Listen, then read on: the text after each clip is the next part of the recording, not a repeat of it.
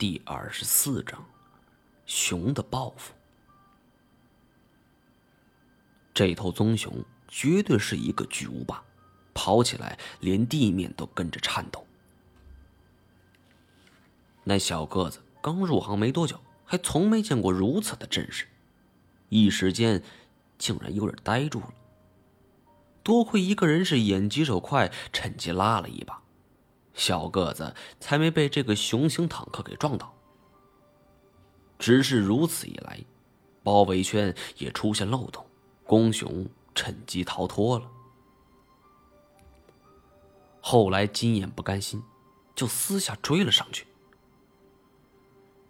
据当时金燕所讲，公熊受伤严重，摔下悬崖，大家也就没有追究下落了。这一战。以童话生为首的人类大获全胜，斩获了七张熊皮，这绝对是一笔丰厚的钱财了。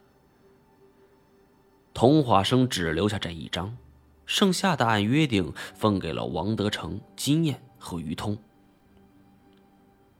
除此之外，他还从南方老板那儿得到了一笔丰厚的报酬。当晚，四个人便举行了一场庆功宴。第二天一早就分道扬镳了。王德成回山西，于通回鄱阳湖，唯有金燕，当时他没急着回甘肃，而是表示要去一趟韩国，因为前不久跟一个韩国老板商定要给他搞一张蛇皮，现在较近，交给别人送过去。童话生也并没询问，就随他去了。不过我现在想起来，这事儿有点邪门呢。童话生摸着胡茬子道：“这个金钉子是个有名的贪心鬼，我觉得那熊没死，这金燕也不是去什么韩国，他可能是去杀那头熊了吧？”这个说法倒也合乎情理。王德成好面子，金燕好耍滑。这是圈子里早已流传开的。击毙的七头熊里，童话生所占的熊皮是最大的。虽然王德成等三人每人有两头，但是金燕并不甘心，他很可能返回去打那只公熊的主意。这金燕遇难应该跟这事没什么关系吧？这都已经三年了。金锁在一旁插嘴道：“哎。”童话生叹了口气儿：“你不知道，我见王大舌头出事儿，就给金钉子打电话，谁知道呢？没打通。现在山西的生意不是归了鬼算盘曹六吗？我就给曹六打个电话，问他这咋回事儿。结果他说，三年前金燕来了东北，就再没回去。张老板，我觉得你说的很对。”这金钉子十有八九是被熊给干趴下了。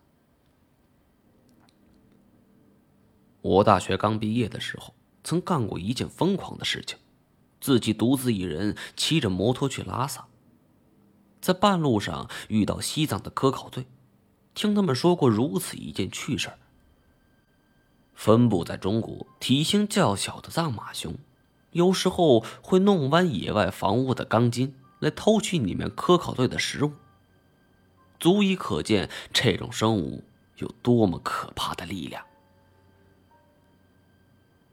童话生靠着二十多人的队伍，再加上手里的火器，才摆平棕熊群。这金燕就算是手眼通天之辈，一个人，他怎么会是对手呢？由此看来，他真的遭遇了劫难。王德成和金燕先后死于棕熊之手，剩下的只有于通和眼前的童话生了。我灵机一动，快给于通打电话。哎，早打了，这孙子半年前得癌症死了。我松了一口气儿。相比于王德成和金燕，这孙子下场无疑会好很多。最起码不会承受被棕熊撕咬的痛苦。随后又是好一阵沉默。童爷，我建议你换个地方吧。我如此说，并非是危言耸听。于通不必说了，金燕和王德臣先后遇难，很明显，这都是出于棕熊的报复。而且体型如此大的一个家伙，那他的一个目标必然就是童话生。这一带别墅区鲜有人知，尤其如今还是冬季，面积宽广的别墅区只有两三户入住。而且就凭这小区的安防措施，我不相信拿着橡皮棍的保安能够战胜棕熊。童话生听从我的建议，想了片刻，便通知手下：“呃，给老子打电话，咱们一会儿去他那儿。”我们当即告辞了。从别墅区出来的时候，我没什么多说话，凭良心说。自从山阴寨的经历之后，我性格发生了很大的扭转。我总觉得童话生他们是咎由自取。棕熊本来是独居动物，不会出现成群结队的情况，可是人类对环境造成很大破坏，才使这些野生动物不得不改变生活习性，变成了群居动物。而且，人类与野生动物冲突的根源。就在于人类侵占了动物的领地。当居住环境被破坏之后，野生动物才会发起反抗。不论是人还是动物，这都是一种本能。回到宾馆之后，简单洗了个澡，我们三个便在房间里聊起了白天的经历。金锁是头一回见到棕熊破坏的场景，心有余悸。本来我们来东北寻找严显江等人的下落，他完全可以置身事外的，只是一时好奇就跟了过来。可谁知道他大开眼界，而害前依旧没怎么说话，不知道他在想什么。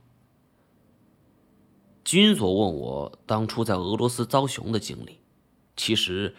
那次纯属是运气好，而且我遇到的棕熊体型也一般。如果对方真是一头超过三米的棕熊，恐怕我已经交代了。难道说这棕熊的报复心理真这么强吗？金锁很好奇。我想了想，决定跟他讲一个故事。这是现代社会中真实发生的一桩往事。